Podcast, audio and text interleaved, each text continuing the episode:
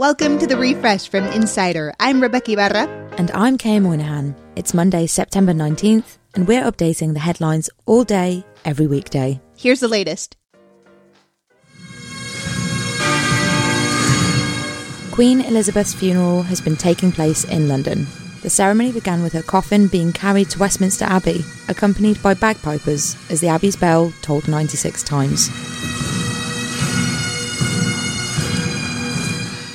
Inside the Abbey, around 2,000 guests, including the royal family, world leaders, and members of the armed forces, have heard hymns and readings, prayers of thanks for the Queen's life. Here, where Queen Elizabeth was married and crowned, we gather from across the nation, from the Commonwealth, and from the nations of the world to mourn our loss, to remember her long life of selfless service the service concluded with a two minute silence.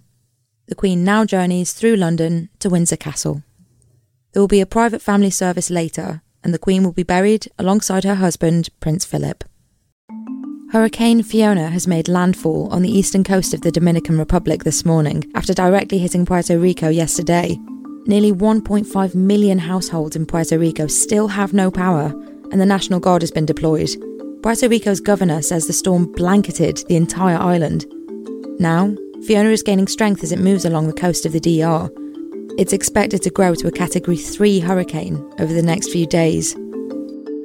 As they say, huge if true. The pandemic is over.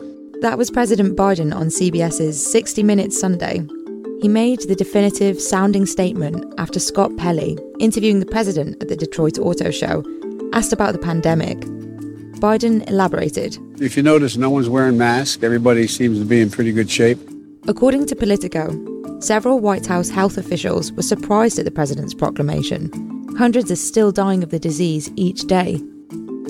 The Virginia Department of Education has issued a bunch of new policies that roll back the rights of transgender students, protections that were laid out just last year. The list is long and includes new rules like students can no longer use bathrooms that match their gender identity, they have to file legal documents if they want to use different pronouns.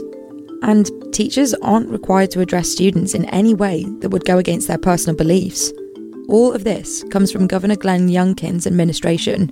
The Republican made culture war issues a centerpiece of last year's campaign.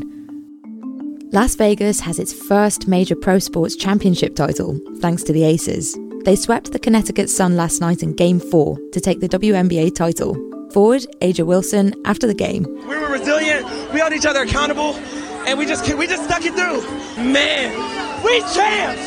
We champs! We champs! The city celebrates the Aces with a parade on the strip Tuesday evening.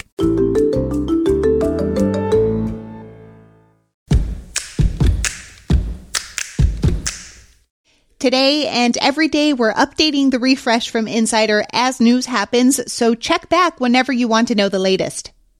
Coming up, Kerry Donahue left us an interview with Insider's Shana Lebowitz Gaynor about what you can try to make your work experience better before you resort to quitting. You've probably fantasized about quiet quitting or even rage quitting. Most people have, especially in this time of the great resignation. But insider Shana Lebowitz Gaynor says quitting isn't always the best solution. She's written a book all about the topic called Don't Call It Quits Turn the Job You Have into the Job You Love.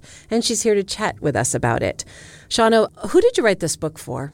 I wrote this book for ambitious, curious professionals who are feeling a little bit stuck in their careers and are not certain about the next step to take in their work lives. So, Shana, why isn't quitting the best solution?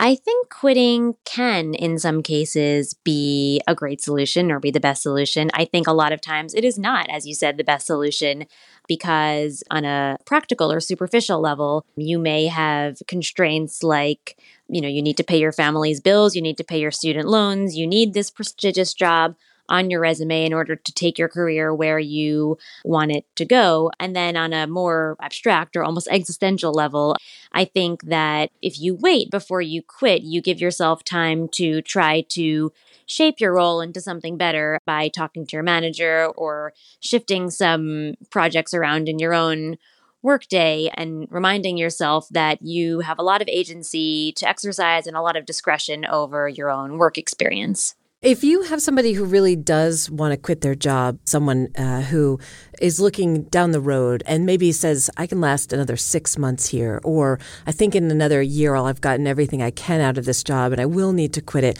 What are some recommendations for people to make the most of that time that they're going to stay and how to keep that timeline in front of them rather than maybe getting suckered into staying at a place just because they've managed to make it work? It's so easy to feel like, well, you know, I, I can't do this and I can't do that, so I'm stuck and I'm going to be miserable forever. So try not to do that. But I do think what is important is not to feel stuck or to try to help yourself not feel stuck. So, you know, maybe your parents always told you, you know, you better not quit a stable, well paying job unless you have a, another stable, well paying job lined up. So, yes, I really think it, it can be beneficial to identify one or two, but really one professional skill you would like to work on developing in the time frame you've set out for yourself. And this ideally would be a skill that your current job can help you develop and it should be a skill that can help you